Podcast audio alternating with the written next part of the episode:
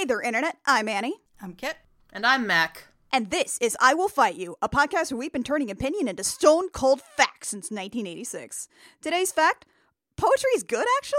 I'm the one arguing this one. That's what we're going with, I guess. Yeah, we're taking Mackenzie's word for that one. Y'all remember the extremely cathartic James Joyce episode? This is kind of more of that. Yeah, it's kind of more of that. Me discussing why people tend to think poetry's bad.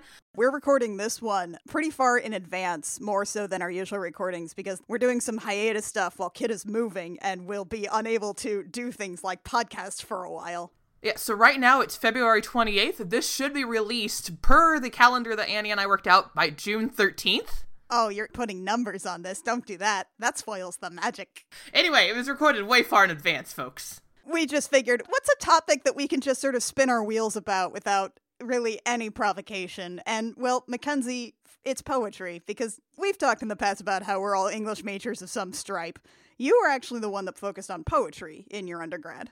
Yeah, I focused on poetry. I focused on particularly 15th to 17th century poetry. You couldn't probably tell that from what I'm going to discuss in this episode, except for maybe the end. But those are my favorites. I like poetry. You just like it. When I was really little, my dad bought me a baby's book of poetry. It was really big, but it had like a lot of really good poems in it. And then, of course, I got into Shel Silverstein, but I don't know if it really snapped until I was like in seventh grade. And I had Ms. Jones as my teacher, and we had to do like a random report on anything we wanted.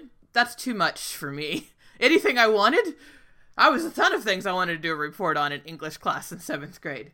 That's some choice paralysis there. So Ms. Jones said, How about you try Holy Sonnet 10 by John Donne, who's a 16th century poet? So I did, and fell in love. And then I was on English team all of high school, and I was often the poet expert on the English team. Like an academic bowl? Yeah, it's, a, it's one of our academic teams. There were different ones for each basically topic. So there was like social studies team, history team, math team. We would travel to the other schools around the area and compete.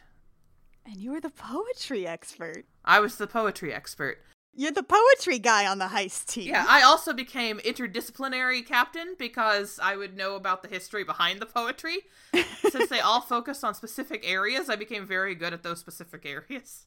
I would believe Mackenzie having a broad, approximate knowledge of many things. So that was my intro to poetry, if you will. For me, it was like I read a lot of the Shel Silverstein as a kid because, of course, it's Shel Silverstein. Of course, uh, Shel Silverstein's so good one of these scholastic book fair pamphlet things that you filled out every so often, usually to get the new Animorphs book. those. Uh, one of them yeah. was a child's anthology of poetry that was really not really a child's anthology of poetry so much it was just an anthology of poetry that didn't mention like. Cuss words or sex in yeah. it, but like it actually had a pretty broad swath of poets. I actually still have that copy. I brought it with me over to Washington. That might actually be the same thing my dad bought me because I think mine's called the Children's. Does it have a an owl? Yeah, an owl on the cover. Yeah, that's it. Yeah. Oh my gosh. Yes. But the inside does say to Mackenzie love dad, so I got that one going for me. So I don't have that particular edition, no. That collection's like really, really good. Yeah. And then also, you know, I got into high school and then I learned that poetry didn't have to rhyme, so rhyming poetry was stupid. and then I wrote angsty teen poetry. Oh boy, who Oh boy. I did that too. I don't think I kept much of it. I kept all of mine, baby. mostly that I just don't think I wrote that much angsty teen poetry. It was mostly just angsty teen drawings and like half-hearted diary entries. Honestly, my favorite is one I wrote when I was like in second grade. second grade? Yeah, there was like a poem I wrote in second grade. Seven year old Mackenzie had a lot of existential angst. Well, yeah, seven year old Mackenzie had an elaborate imaginary friend named Rufus who sounded extremely threatening. So it's not actually, it's not angsty. It was called Happy Halloween.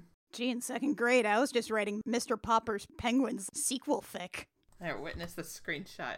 Marvin the Ghost? Is this spacing on purpose? Look, read what it says. Oh, I see. It's a wow. Okay, so you combine like the kind of poem where you spell out words Yes. That all the first letters like spell out something by themselves. Yeah. Except you added an AABB. And also, being in second grade, I only did happy and then I ran out of stuff for Halloween, so I just kind of gave up there. Honestly, you used a lot in here. Yeah. Hello, witches, goblins, and Marvin the ghost. I'd like to present to you. your Hold on, host. hold on You got one it. sec. It's an acrostic that uses an A-B scheme. An AABB. So does that make it a abacrostic?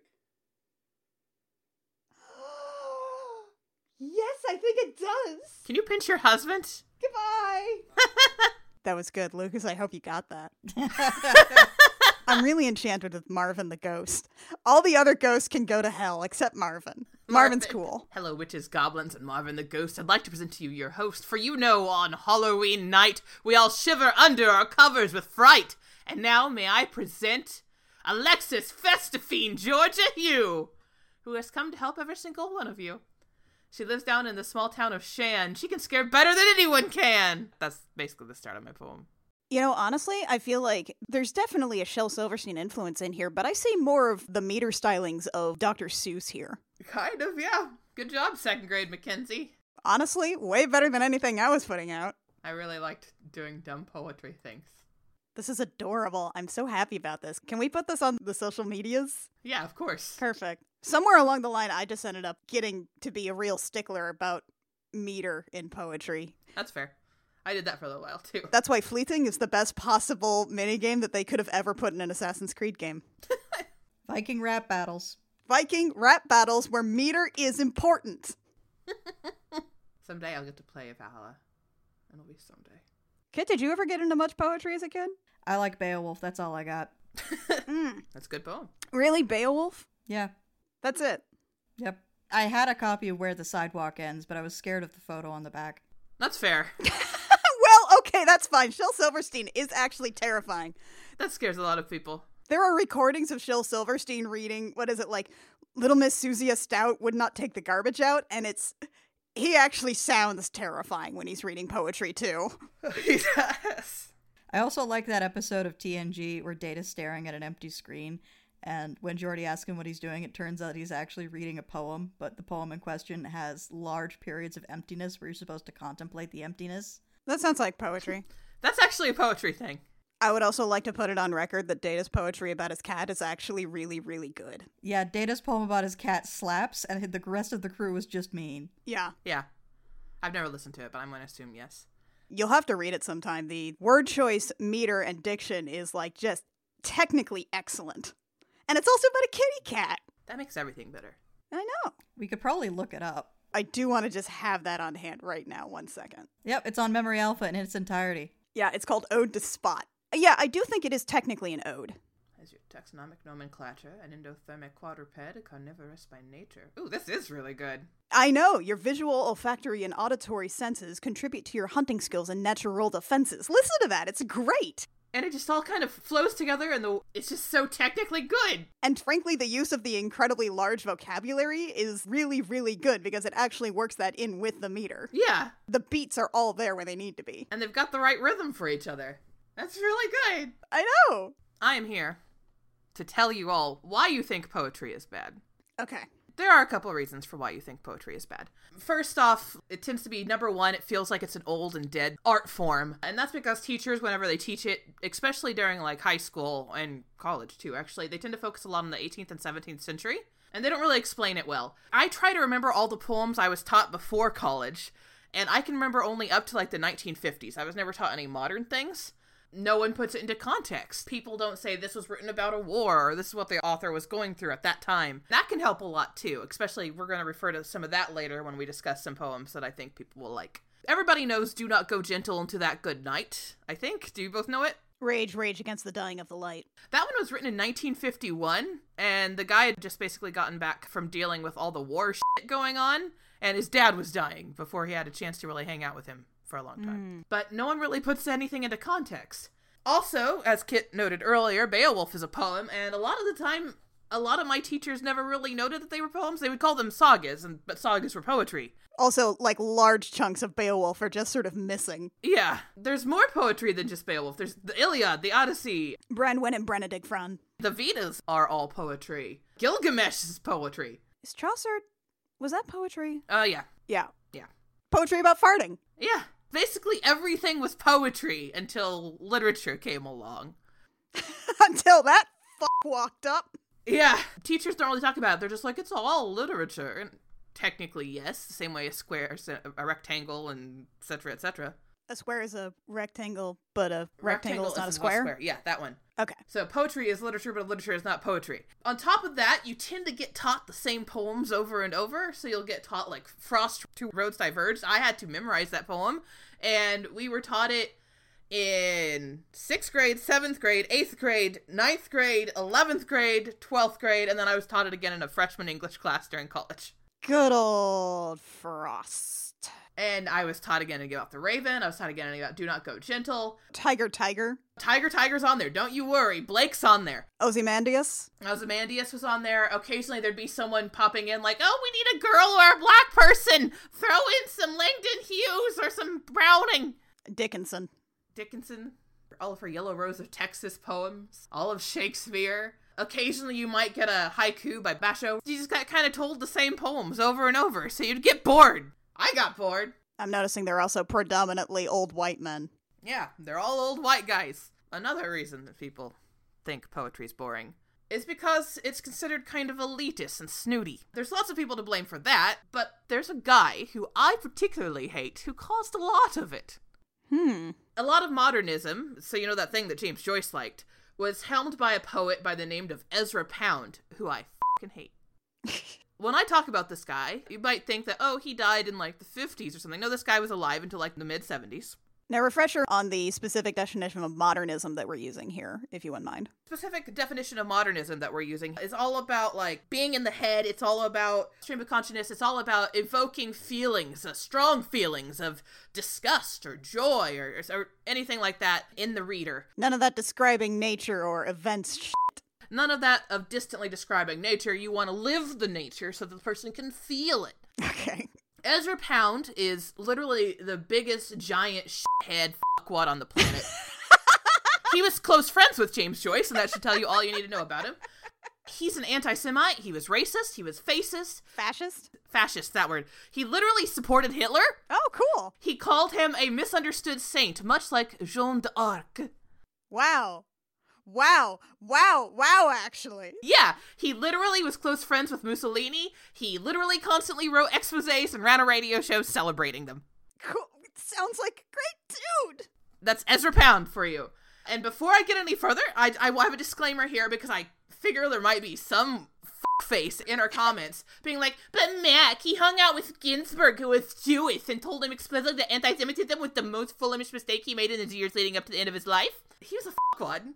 He's basically the white guy who is like, oh, I don't worry, person of color. I think racism sucks. I denounce it. And then he would turn around and put on his Ku Klux Klan hood and just like say everybody else was subhuman but him. That was Ezra Pound here. Sounds like a great guy to influence a movement of artistic expression. And then you add in the fact that he was the editor and ran a lot of literary journals around the turn of the 20th century. And so every basically modern writer we have had to go through him. So they all had to appeal to his particular sensibilities, which were mm, not great. Exactly. And if they wanted to be published, they had to agree with whatever sensibilities were. And Ezra believed that poetry and literature should be hard to understand and indecipherable because it could only be for the select few, who were all erudite. Who would think that a Nazi would think that? Ooh. okay, so f- that guy. that guy. He wanted plebs to keep their grubby hands off of literature because he thought they ruined it. And that was Ezra Pound. I fucking hate him. Okay. a ton of people that you know, including T.S. Eliot and Joyce, who we've discussed before, but also like Hemingway, Frosty E. Cummings, Marianne Moore, basically anybody who you know who is even remotely modern had to go through this fuckwad to get published. He's kind of like how Reagan caused every modern day problem in America, Ezra Pound caused every modern day problem in poetry. My god. So you're telling me that all the Ivory Tower people are, and now I am old, so forgive me, they were Ezra Pound simps? Yes, you are correct. Excellent. They were all Ezra Pound simps. I used it properly in a sentence. I could go on and on about Ezra Pound. I am going to go on and on a little bit more about Ezra Pound because I fucking hate this guy. Great. The best example of Pound's beliefs are actually in his own poems called The Cantos. My rage for the Cantos is incoherent, so I'm going to actually pull out some Wikipedia here. Now, canto is just a, a type of, of literature. It's a type of poem. So he just wrote a whole bunch of those. Yeah, he did. I want to read to you what Wikipedia says about these cantos. Okay. The Cantos by Ezra Pound is a long, incomplete poem in 116 sections, each of which is a canto. It is a book length work widely considered to be an intense and challenging read. As in Pound's prose writing, the themes of economics, governance, and culture are integral to the work's content. The most striking feature of the text, to a casual browser, is the inclusion of Chinese characters as well as quotations in European languages other than English. A close reader will normally require a scholarly commentary or use of an encyclopedia to help understand the text. The range of allusion to historical events is broad and abrupt, and changes occur with little transition. There's also wide geographical reference. Pound added to his earlier interest in the classical Mediterranean culture and East Asia selective topics from medieval and early modern Italy and Provence and the beginnings of the United States. England of the 17th century, and details from Africa he had obtained from Leo Frobenius. Mm. Many references in the text lack explanation. You can't see this because this is an audio medium, but I've been making jerk off motions in the air for the last 30 seconds. That's a good thing to do.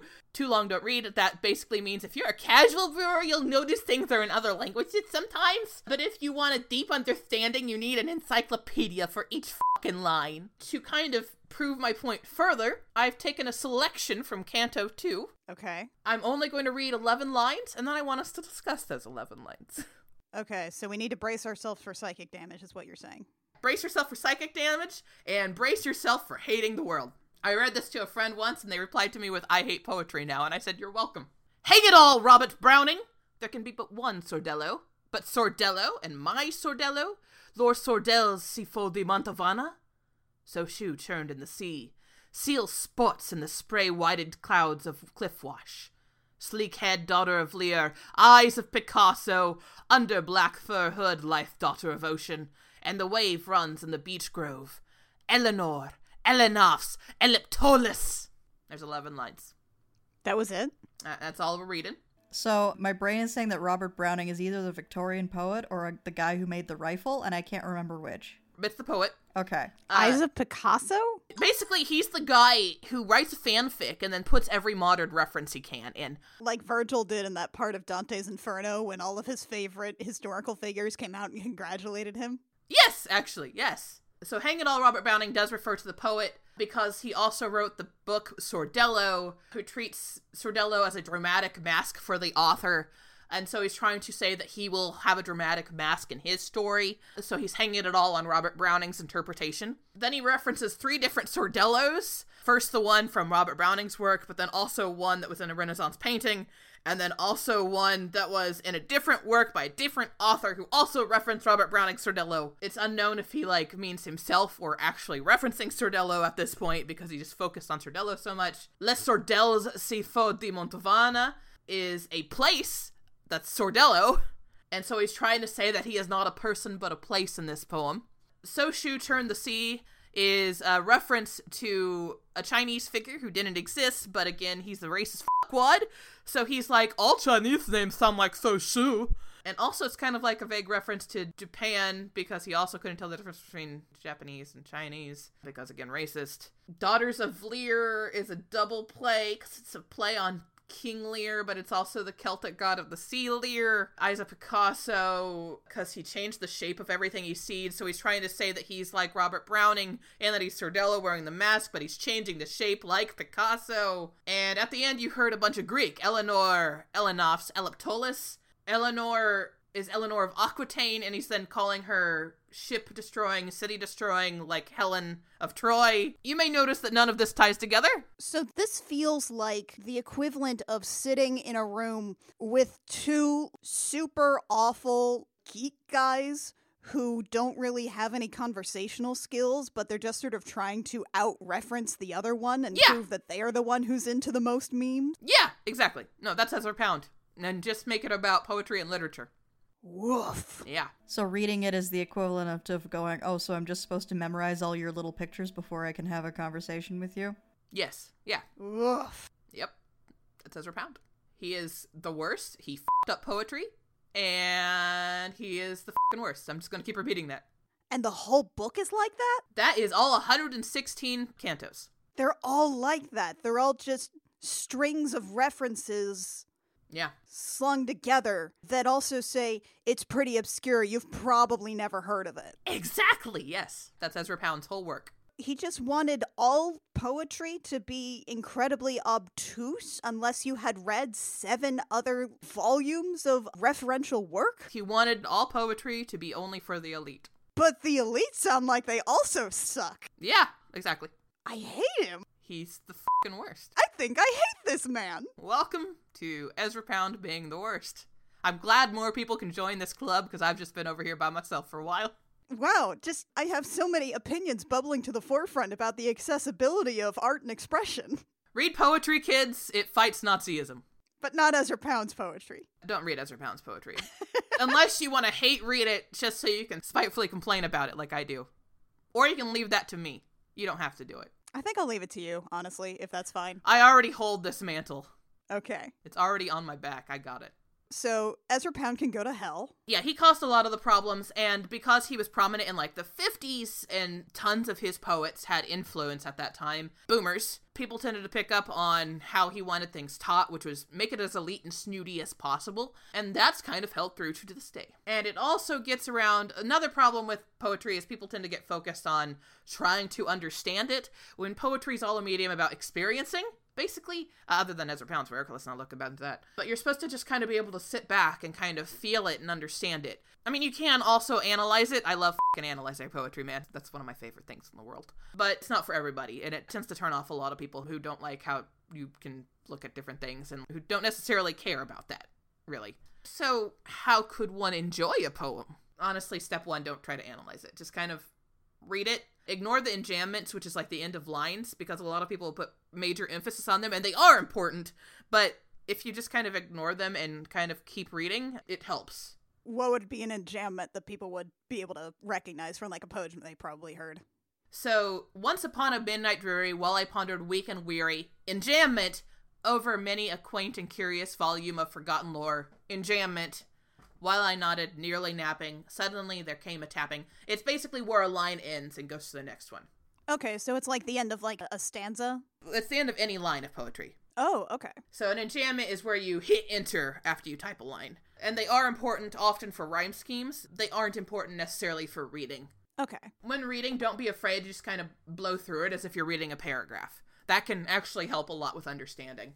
If you like songs, maybe look up somebody reading a poem you're trying to read. Because if somebody reads it, it might help your understanding better. I know that helps me a lot. Sort of in the same way where you can hear Shakespeare out loud and suddenly the context makes a lot more sense than reading it on paper. Exactly. If you're reading it on paper, you might just be caught up in all the like old timey terms that you don't totally get. But if someone reads it aloud, especially if they're reading it in like the old English, look that up online. It suddenly just makes perfect sense.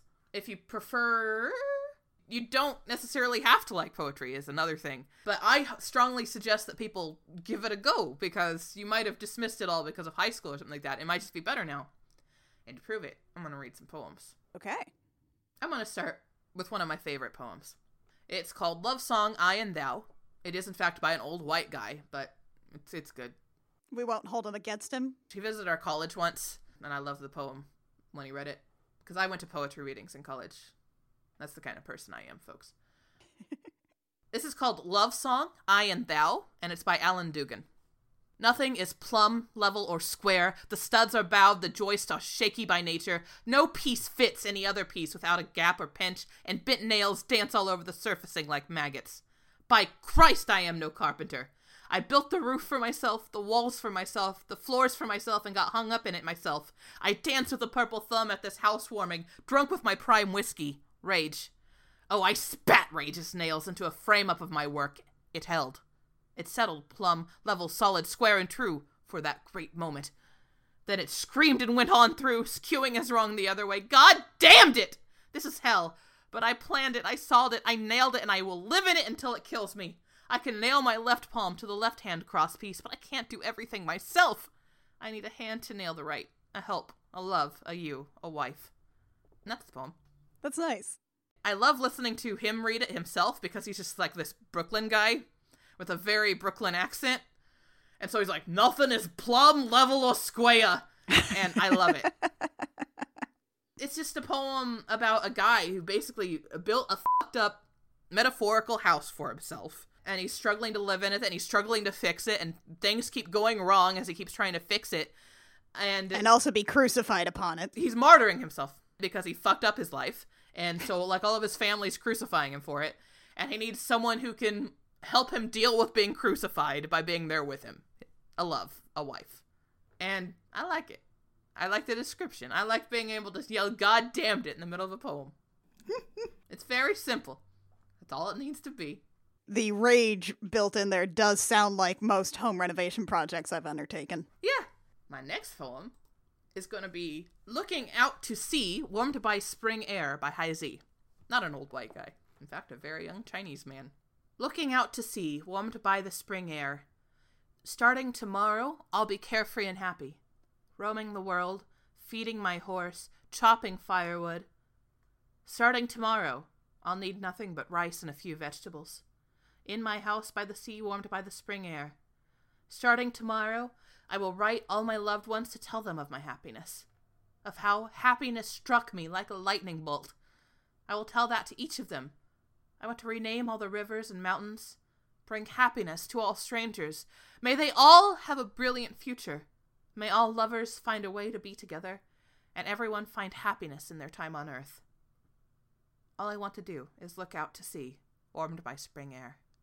Now, is that something that's been translated or That's been translated because it was originally written in Chinese. This is where I want to talk about how people need to put things into context. Zi wrote this a week before he killed himself, Oh, and he was in the deep dredges of depression when writing this. Starting tomorrow, I'll be carefree and happy, oh. roaming the world, feeding my horse, chopping firewood. So it, it kind of starts out as like this boring poem. We're starting tomorrow, I'll be happy, I'll do this and this and this. But then you add in that, and suddenly it has a whole other meaning where it's this guy in the depths of the depression trying to be like, no, tomorrow I'm going to be happy, tomorrow I'm going to be happy. And it didn't work. Also, people who've decided to kill themselves reach a kind of peace. Yeah. Yeah. They actually, from the outside, appear to get better. Yeah. because they've made a decision. They they've come to a decision. They've realized they have the solution, or they think they've realized they have the solution. Yeah, and so it brings a lot of peace to them. I think that context adds a lot to this particular poem.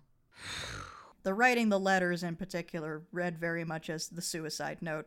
Yeah. Hmm. I want to bring happiness to all strangers. May they all have a brilliant future. Ooh. Yeah. God, that one hit like a ton of bricks. Yeah.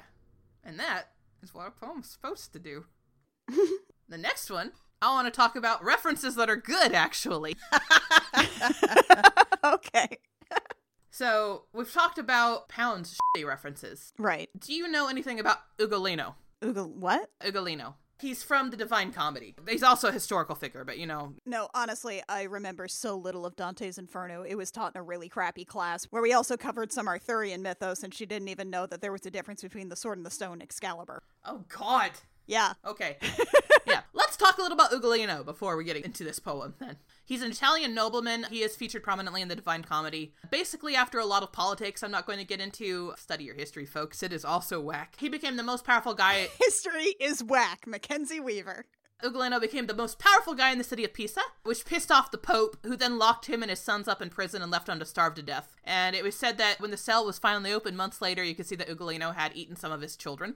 Ah. So Dante in the Divine Comedy puts Ugolino in the second lowest hell circle, which is there for traitors, and had him there actually with the Pope that locked him up. And so Ugolino is eternally trapped in eating the flesh of said Pope. Ugolino in the Divine Comedy tells the story of what happened. Father, our pain, they said, will lessen if you eat us, as you are the one who clothes us with this wretched flesh. We plead for you to be the one who strips it away. That is to say, uh, you brought us into this world and made us experience this fucking pain. Please take us out of this world so we can stop feeling it. Ugolino then goes on to say, and look, I'm going to straight up admit, I'm reading Wikipedia right now. Mackenzie, no one here is doubting your credentials. Thank you. So Ugolino then goes on to say, and I, already going blind, groped over my brood, calling to them, though I had watched them die for two long days, and then the hunger had more power than even sorrow over me. So hunger proved stronger than grief has become kind of like a common phrase in literary circles which kind of has two alternate interpretations. There's literally that hunger becomes stronger than grief in that hunger drives you to a point where you no longer are sad about something and you'll just eat whatever's in front of you like your children. As you do. or it could be that starvation finally kills you when grief will not and you kind of want grief to kill you so those are kind of the two interpretations of it. So it's with that in mind that I turn to the next poem I wanted to read to you guys, called Concerning Cuttlefish and Ugolino Mm. by Traci Brimhall, a lady. You are not surprised when I tell you a spotted hyena at the zoo is killing itself, gnawed from paw to knee, and no one can figure out why it wants to destroy itself. You tell me you found a coyote's leg in a spring trap once. You knew that an animal, in its wildness, would chew through its tendons, snap its own bones. There are parts of ourselves we can learn to live without. You tell me about a woman you saw today, a despair you recognized through her veil, and you wondered why, in grief, it's necessary to hide your face, if death leaves its teeth marks on our cheeks. I wonder if hunger is stronger than grief, and tell you that if a cuttlefish is starving, it will eat one of its three hearts. And I wonder if, after they offered their bodies to their father, Ugolino's sons cried as they crawled around him in the dark. If, before he took his hand away from his mouth and strangled them, he studied them, deciding if teeth were strong enough to eat through the red fever of the body. When I look at you, I know you're right. What matters is what's left of us.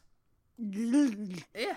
So taking the whole Ugolino metaphor, but turning it into animals, turning it into actually grief eating at us, turning it into that whole feeling of missing something and not being able to grasp it. Huh. That last line to me kind of suggested mutilate yourself however you need to to survive. Yeah, I love it.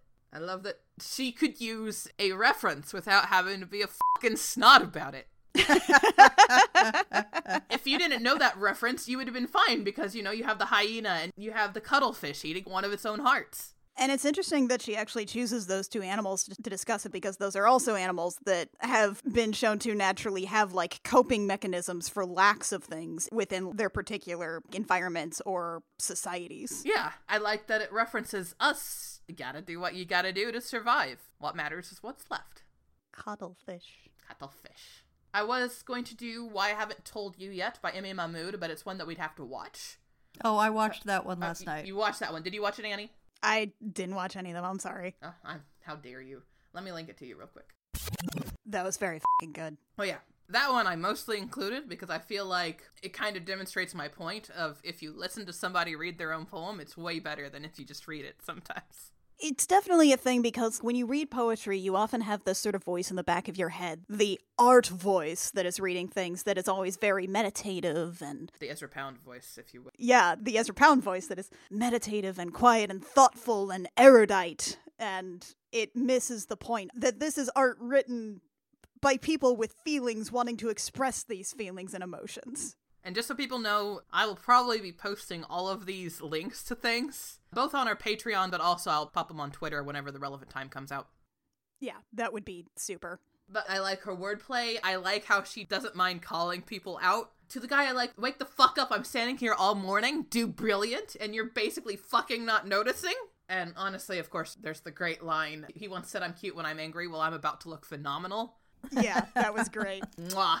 All of the best poetry that I have ever heard recited or performed, because, you know, I went to some poetry readings in college too when I was trying stuff out. Didn't end up being a poetry person. But pretty much all of them have been by marginalized genders, by people of color, by people who are so far outside of that Ezra Pound box Yeah. that you suddenly realize, oh, wait, these things can actually be good. Yeah, this also explains why in television they'll often show like poetry readings as this really boring, stupid things. And to be fair, they can occasionally be, especially if you let a white guy get up there. And also, you've got so many television writers who are still really, really into that one idea presented in like the 70s of the beatnik poet, Yeah, where it's weird and obtuse and everyone snaps. And yeah. then you invite Freddie Prinze Jr. up on stage and he talks about hacky sack as an extended metaphor for not really having a place with his family. yeah. So many TV writers have read nothing and gotten all of their information about the world from TV. Yeah. And it's always like layers and layers of generational ideas and gestures. And the beat poetry thing was also by Ginsberg, who also had to go for Pound and then uh, Pound. I fucking hate him. It's just a recurring thing about me hating Ezra Pound. Let's do a sonnet. Okay. I like sonnets. So everybody knows sonnets. They're what Shakespeare did a thousand of. But this is The Illiterate by William Meredith. Touching your goodness, I am like a man who turns a letter over in his hand. And you might think this was because the hand was unfamiliar, but truth is, the man has never had a letter before. And now he is both afraid of what it means and ashamed because he has no other means to find out what it says than to ask someone. His uncle could have left the farm to him, or his parents died before he sent them word, or the dark girl changed and want him for beloved. Afraid and letter proud, he keeps it with him. What would you call his feeling for the words that keep him rich and orphaned and beloved? Hmm. So this is an extended metaphor poem. It talks about touching someone having a particular emotion where he loves and wants this person, but he's not sure how they feel without asking them. So he references someone who can't read getting a letter in the mail and not knowing why they would receive a letter in the mail. Could it be that his parents have died? Could it be that he finally gets the love letter he's been waiting for? Could it be that he just inherited a ton of money from a rich uncle on a farm somewhere? but he doesn't know. It could be any of these things. It's Schrodinger's letter. So he's got this feeling in his head of both elation but fear that it's not going to be what he wants it to be. The whole poem is him reaching out to touch somebody, loving this person, but he doesn't know how they feel back. They're Schrodinger's emotion. so he has to ask, but what is that emotion before you ask, in the moment before you ask that question, before you know how this other person feels, where you're not sure how they're going to respond? The hesitation and the infinite potential. Yeah, exactly. And I love this poem because it kind of embraces that one singular moment before it all culminates into either despair or ecstasy. I do like that. Yeah, these are all my favorite poems, in case you can't tell. Welcome to the world, everybody. Yeah, Mackenzie, I admire you greatly for just taking your favorite things in the world and putting them out in front of us and then asking us to react to them. That is my personal nightmare. Yes, you're welcome. You've put yourself in a very emotionally vulnerable place I don't fucking care. for the sake of this podcast, and I appreciate that. Yeah, Mackenzie Weaver is never a person who has been afraid of being known. Actually, do you want to read a poem I hate but also love showing people? Sure. Okay. Here, it's called Easter Wings by George Herbert. You'll probably quickly see why I hate this poem. Okay. Okay, there's a link for this one. Aha. George Herbert was a 16th century author who was basically the precursor to Hallmark poems. Hallmark poems. He wrote all your Hallmark cards, folks. Ah. This poem looks like the Black Widow emblem. He's done a clever little shape. But see, it's wings. No, it's not. No, it's not. No, it's not. It's two hourglasses. he wrote two hourglass stanzas. This isn't a reference. These are two literal hourglasses that he made with words. He used words to, and he used them badly to turn them into two hourglass shapes, which, if you turn sideways, are supposed to be wings of an angel. I fucking hate George Herbert. Oh my god, can I do this one? Read it. Lord, who createst man in wealth and store, though foolishly he lost the same, decaying more and more till he became most poor. With thee, oh, let me rise as larks harmoniously, and sing this day thy victories. Then shall the fall further the flight in me. My tender age and sorrow did begin, and still with sicknesses and shame. Thou didst so punish sin that I became most thin. With thee let me combine and feel thy victory, for if I imp my wing on thine affliction, shall advance the flight in me. wow. Beautiful. Wow. Precursor to the Hallmark Christmas card. Yeesh. Shaped like wings. I hate to Herbert. The final poem we're going to talk about before we go into a different topic. It's from the Exeter book. The Exeter book is from like England, early like 4th, 5th century, something like that. It's one of the earliest pieces of writing in the Western world, not the Eastern world, because China and Japan's got that beat by a ton. Much older. Much older, much older. I'm going to read to you from it Riddle 44, because the Exeter book is a book of riddles in poem form. Oh, the riddles. They're riddles. Oh, great. I want to read you one of my favorite ones. Okay. A curiosity hangs by the thigh of a man, under its master's cloak. It is pierced through on the front. It is stiff and hard, and it has a good standing place. When the man pulls up his own robe above his knee, he means to poke with the head of that hanging thing, that familiar hole of matching length, which he has often filled before. What is it? Is that his dick? That's what it sounds like, ain't it? I feel like this is a trap. I feel like it's trying to say it's a dick, but also, haha, it's not a dick, you weirdo. Kit has the right of it. A cane, some sort of. A key. A key. Ah. Kit's got it. Kit's got it. It's a key. And I love it because it just shows how people are still the same. Men have always been writing about their dicks. And men have always been writing about their dicks, and people have always wanted people to guess dicks and riddles. It's a dick! It's a dick! The answer's a dick! the thing is that usually, if you're talking about like any kind of metaphor in literature, particularly from mm, uh, a white man, it is probably going to be about his dick. Yep. You can probably now tell why my favorite part of any RPG is the part where you can get around a in-game obstacle by solving a riddle correctly. Incredible. It's a dick. Now, those were all my favorite poems. I want to talk about one of my favorite poets from my 15th through 17th century literature and poetry obsession. And it's a guy who is, is actually taught in school in literally the most boring way possible. And I don't think he should be, because he's awesome. His name is John Donne. I want you to know that in my notes, I have copious notes for this episode. In my I've notes, seen some of these notes, they're really good. my notes for John Donne are It's your boy John Donne! Fuckity fuckity sexy sexy sec, let's fuck baby! because that's John Donne in a nutshell. I did see that part, it was very good. I think John Donne is an interesting topic to address solely because he's an old white guy who's written in Old English, so it comes across as hard to read and understand. because, just as a reference point, Old English is an older version of the current form of the English language and is written Yeah, in Beowulf was written in Old English. We're talking early modern English here. Yeah, we're talking like, I think it's technically called Middle English. Middle English, Middle English, yeah. Right, Middle English is what Chaucer wrote in. Yeah, exactly. It's like late Middle English. Shakespeare wrote early modern English. And John Donne was kind of right around Shakespeare time, so it's So Old English is something that you can't necessarily read in its original form super well. It's more like German. This is before the Normans showed up and a bunch of French words got into the English language. Uh-huh. most people just kind of dismiss him as old, boring white guy. John Donne's life. His father was a priest in the Church of England, not the Church of England. Whatever. I, I uh, whatever.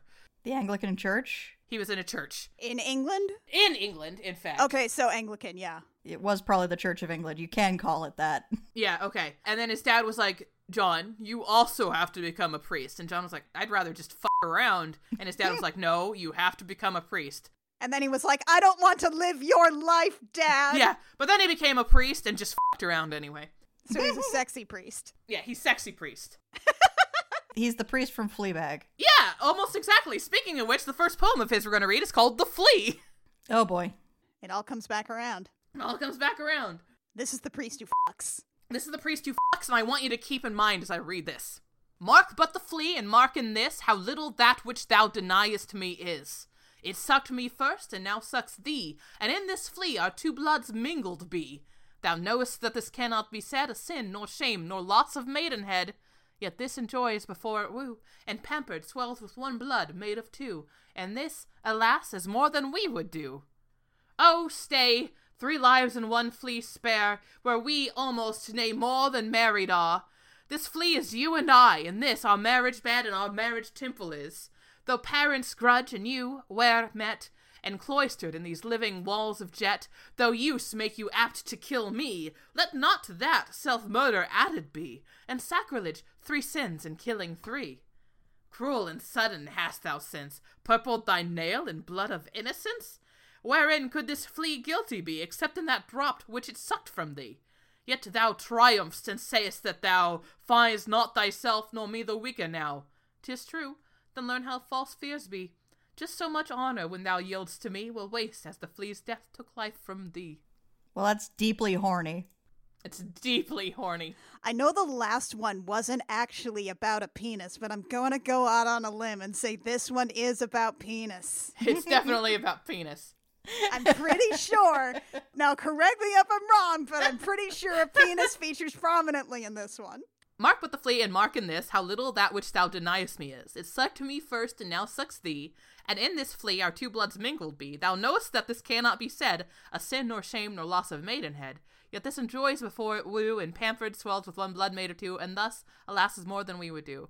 In this stanza, he's saying, Okay, look, look, look, babe, look, look.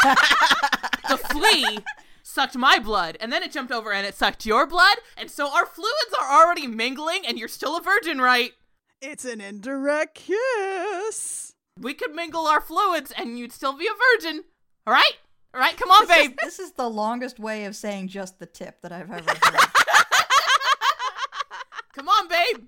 Oh, stay. Babe, listen. Babe.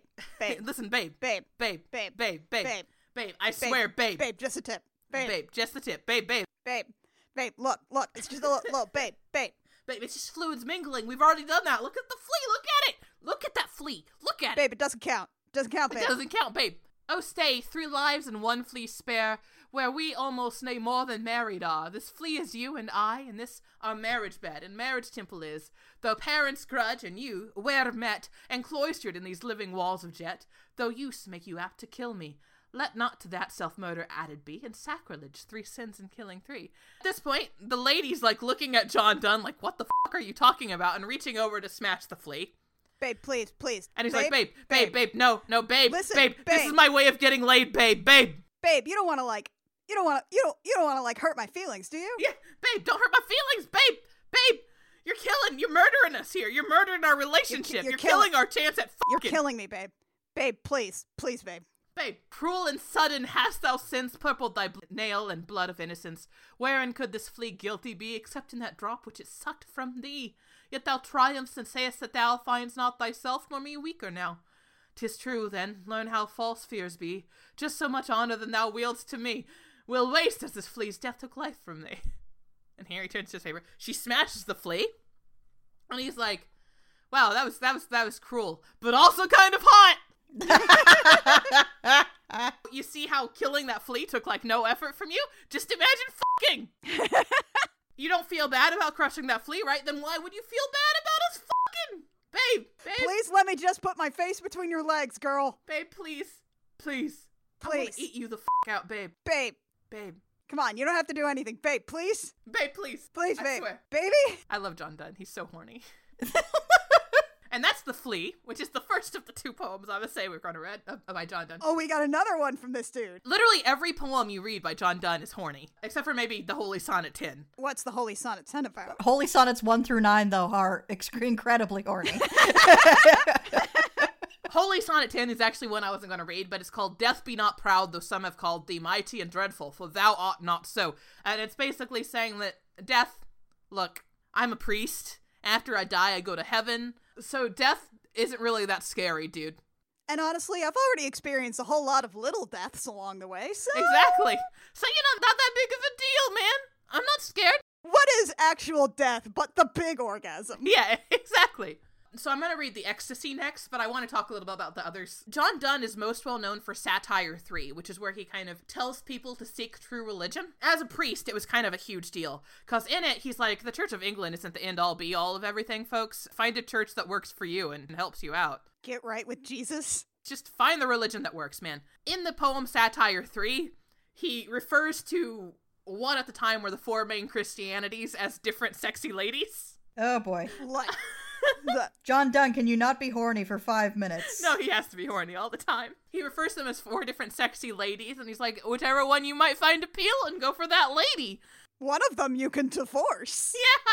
He actually had a very loving wife who didn't mind that he fucked around. A very understanding wife. Probably because he also was like fine with her fucking around. A very we have an understanding wife. He refers to the Catholic Church as the lady who dresses in jewels and extravagant gowns, but will love it if you go down on her. Uh huh. Oh boy. Cool. I love John Donne. He is the horniest fucking guy in the world. The canonization is another one of my favorite poems where he's like, For God's sake, hold your tongue and let me love. And he's like arguing with people who are like the moralist of the period, which was most everybody. Asking him to not be horny for five minutes. Please, we are trying to eat dinner, John. Yeah. And he was like, For God's sake, hold thy tongue and let me love. Chide my palsy or my gout. So basically, mock anything about me but the fact that I'm horny. Challenge accepted.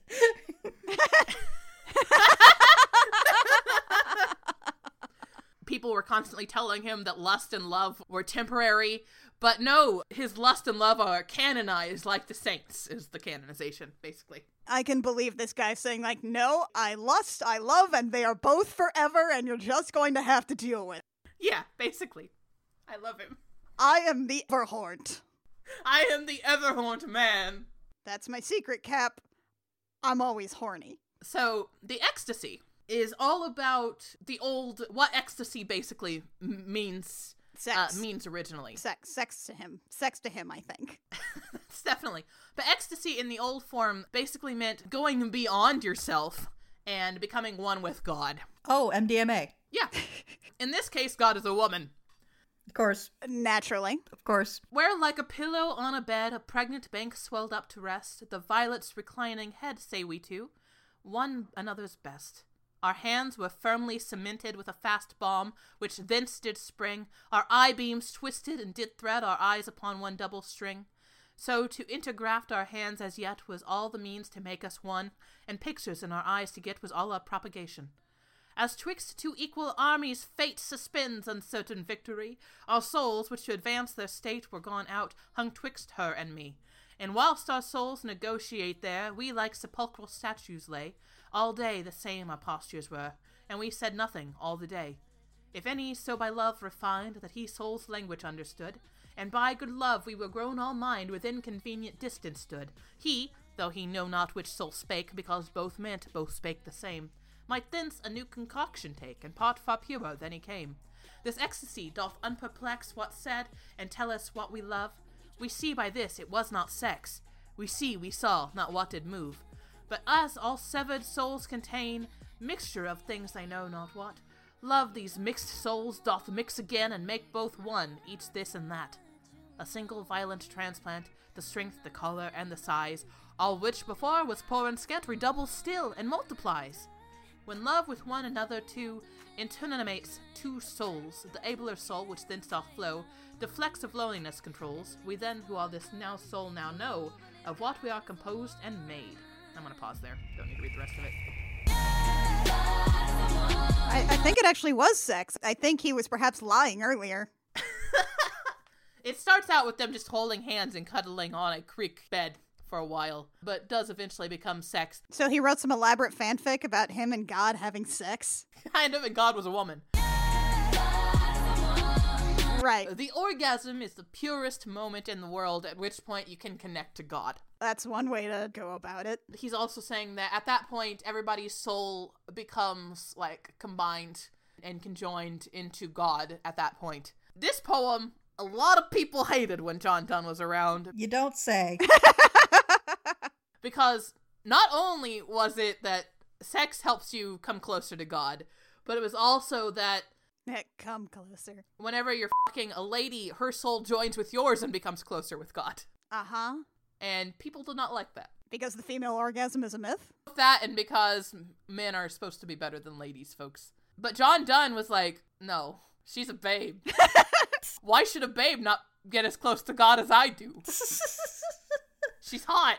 Hot babes should get as close. she sort of walked backwards into egalitarianism by being horny. this is like maybe the most college boy shit I've ever heard.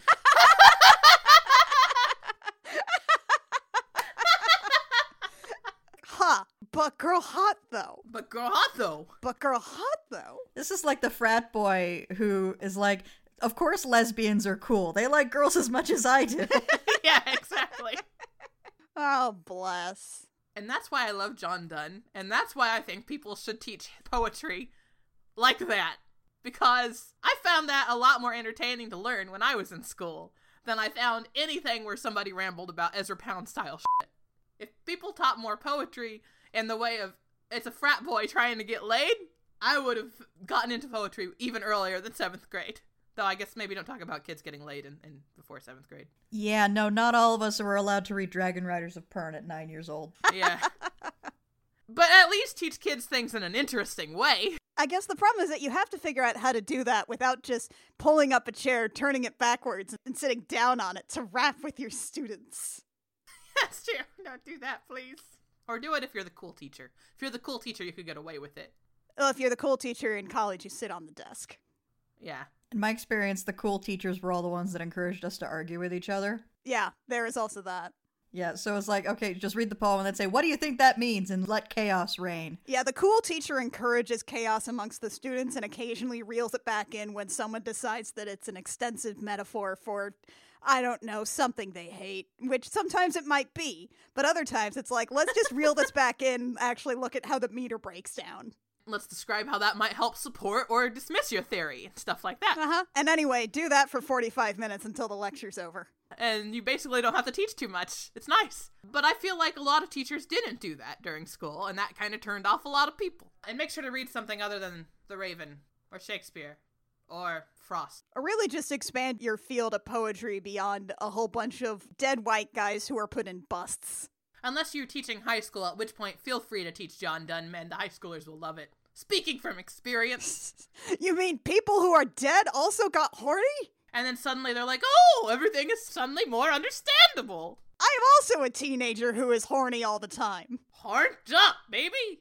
I like how every single John Donne poem is horny. Oh my god. That's a lot. He must have been a lot at all times. He looks like, if you find paintings of him, he looks like exactly what you'd expect him to look like. He looks like a horny bard, like in a D&D game. Oh, yes, that is what I expected John Donne to look like. Oh, yep, yep, yep. He's every horny bard in every D&D game. He's got the Van Dyke and everything. He's even got the shitty mustache. Oh yeah. I want to play that horny bard. He absolutely looked at the painting in progress and said, Now make my lips more plush and kissable. I need everyone to know that I am DTF at all times. Make me look hot. Bard cleric multiclass. The cleric was only because dad made him. He took one level of cleric and then immediately switched over to bard. So that is my statement on poetry is good, actually. and my attempt to prove it. Do you have like a rapid fire list of recommendations? So, on top of the ones that I've already read aloud, I really like Rania Kapoor. She's another one of the poets that does a lot of videos of her reading. She's an amazing, amazing speaker. There was this one that went around Tumblr a while back called OCD by Neil Hilborn. That's also a really good one. Makes me cry every time I listen to it. I love Edwin Arlington Robinson. He is a great poet. In general, just kind of read around until you find stuff you like. I love George Tate. I love The Lonely Werewolf Girl. Also, Sharp Teeth, which is a book poem by Toby Barlow, which is all about werewolves. Dope. It's dope. I love that book. I love a lot of poetry I like. You can probably ask me about it. Mackenzie, I need your opinion on something. Yes. I've heard people saying that Rupi Kaur is good, and I've heard people saying Rupi Kaur is bad. Is Rupi Kaur good or bad? It kind of depends. I don't like it much, but I feel kind of like Rupi falls into the kind of performance sort of thing where part of it is like her drawing she does. She does kind of wine mom poetry, basically, is in my opinion. Ah, okay. Wine mom poetry. That explains why it's so divisive. Yeah, I wouldn't necessarily say I hate her works, but as an example, let me see if I can find the one that I see all the time. Oh, right. These are the things that people will sometimes take quotes of people like saying random shit and just sort of reorganize it into one of these poems. Yeah, but basically she's kind of like the wine mom of poetry. So not my thing, but I know a ton of people who'd really like it. So wait, what do you mean the wine mom of poetry? Like it's the kind of poetry you could hang on a wall. Hmm. Or the kind of poetry you could quote on your Instagram profile and sound deep. Ah, okay. I guess my opinion of Rupi Kaur isn't so divisive in as much as not for me, but I can understand why people like it. If you have any questions about any poetry, folks, feel free to ping me on Twitter. I will happily talk about poetry for the next 35 years. Mackenzie has a lot of opinions about poetry and will share them at the slightest provocation because she loves it. Even if I haven't read it, I will read it and I will comment on it. I love Wallace Stevens. Wallace Stevens does good shit. I like a lot of Russian poets, Lermontov, Pushkin. I like a lot of modern poets. I love listening to them read them on, on the YouTubes. This was a delight, Mackenzie. Thank you. Thank you. Thank you. This was one of our highbrow episodes. we gotta get at least one in a year. It's true. It's true. Gosh, I think that brings us to our final facts. Kit, what's your final fact? Data's cat poem slaps. Mac, what's your final fact? F Ezra Pound.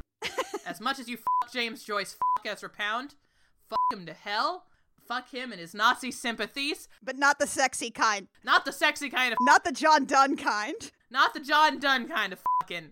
I'm talking about the murder fucking. Fuck Ezra Pound. Read poetry despite him and enjoy poetry solely despite Ezra Pound. That's what I do.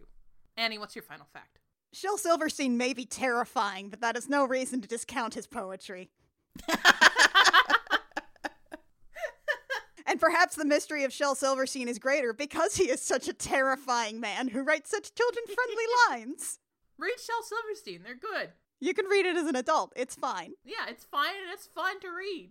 Oh, right, right. We do need to also mention that yes, yes, the tiger's out. Shit, what's that fing poem? Uh, The tiger? No, no, not Tiger Tiger Burning Bright. I already memorized that. Oh, the tiger is out by like the seven year old or the six year old? The tiger, he destroyed his cage.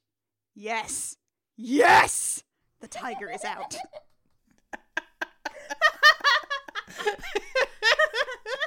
Perhaps one of the greatest poems of the modern age thus far. A genius five year old. He's like six or something. And he's just Yeah. like, I'm just really excited to about the tiger being out. Yes. Yes! Every time I'm playing Planet Zoo and I forget to make the walls on the tiger enclosure tall enough, I think about that poem. Another reason poetry is good. You can have that. All right, well, I think beyond the shadow of a doubt, we've proven that poetry can be good, actually. Wow, Mackenzie, you put in so much into this, and this was really fun. Thank you so much for sharing all of that. Absolutely. Thank you for listening to me read poetry for like an hour and a half. See, I think that's going to do it until our next episode, which is actually going to be another episode that we have recorded way in advance. But it's going to be a really good one. Sort of jumping off of the poetry train. We're be talking about a particular performance of a lot of pieces of poetry that were performed en masse for an audience. No, it's not a poetry reading. We're talking about cats. Cats! Also by T.S. Eliot, who was close friends with Ezra Pound and James Joyce. Fuck you. T.S. Eliot? Yeah. Okay. But also, you know, cats. also, cats. Also, cats is really just an experience. Cats, though. Cats, though. Cats, though. cats though. We're also going to have on a guest to talk about cats. We're going to have Alan Sells on, who is an absolute delight and also a musical theater nerd, so that should be a good time. It's gonna be a lot. Any of you who don't like Earth musical theater episodes, it's gonna be more of that. it's gonna be a lot of really strong opinions about things that do not require strong opinions. But if you don't like our musical theater episodes, honestly, what are you doing here? Why are you here if you don't like our musical theater episodes? Why are you still listening to us exactly? At some point, you're going to have to sit down and listen to me yell about Into the Woods a lot, and that's just going to be another experience. At some point, I will probably talk about Starlight Express. Cats the movie did Mungojerrie and Rumpleteazers so dirty. Okay, now I know Mackenzie's going to want to fight about that one. Because I prefer the movie version to the actual Broadway version. No. Fuck you, no. Fuck you! 7 8 versus 4 4, fight! We can at least all agree that Rum Tum Tugger needs to be way more fucky, and thus the Broadway version is better. The Broadway version is therefore superior, except for the version where they decided that he was going to rap, Yeah, yeah, no, and no. that lasted for like a year and a half. We're just gonna pretend and ignore that one and stick to the fuckiest Rum Tum Tugger. Y'all, folks, I know, I know, I know we all have cats material prepared fresh in our brains. I do too, and I have to live with this, but we're not recording that one for a month. You gotta hold on to this. I hope this has been a lovely little teaser for you guys.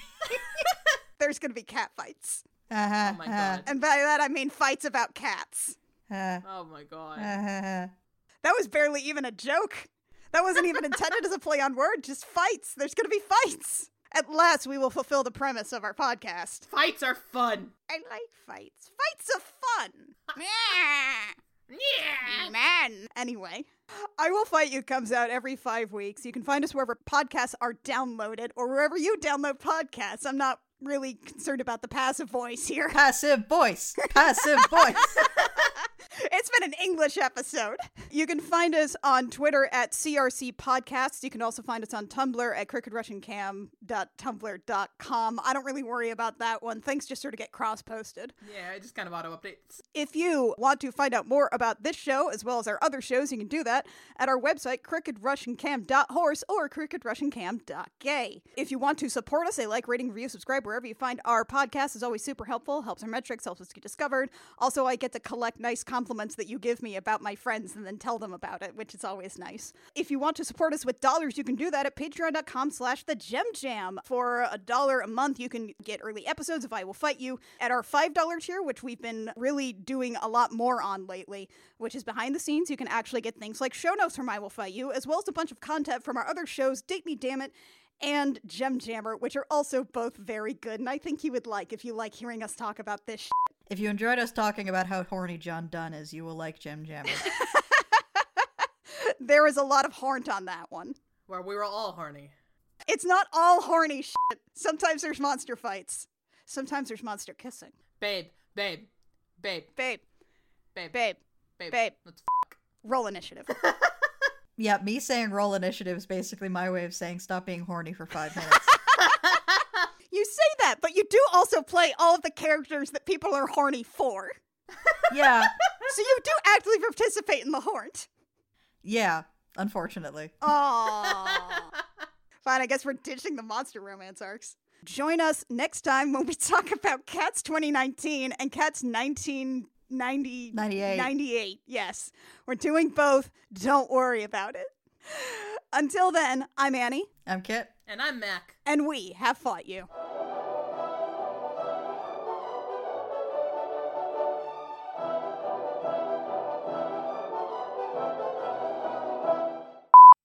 Lucas, I'm sorry for the uh, noises of my cat getting food out of her puzzle feeder in the background. This is a very small apartment. Don't apologize for Pam. Pam won't apologize. I frequently have to apologize for Pam. Pam will never apologize. We have to apologize for not rewriting the world to suit Pam's needs. Not an old white guy. In fact, a very young Chinese man. No, please don't make clicky noise. I don't think that was part of the poem. No, I don't think this is the poem. That's not part of the poem. I'm not sure it's the poem. If it is the poem, I'm not getting it. It's not part of the poem, don't you worry. it's just Hubert stepping on clicky things. Could that not also be A poem? poetry? Lucas, I'm sorry for the chewing noises. Lucas, I'm sorry for nothing.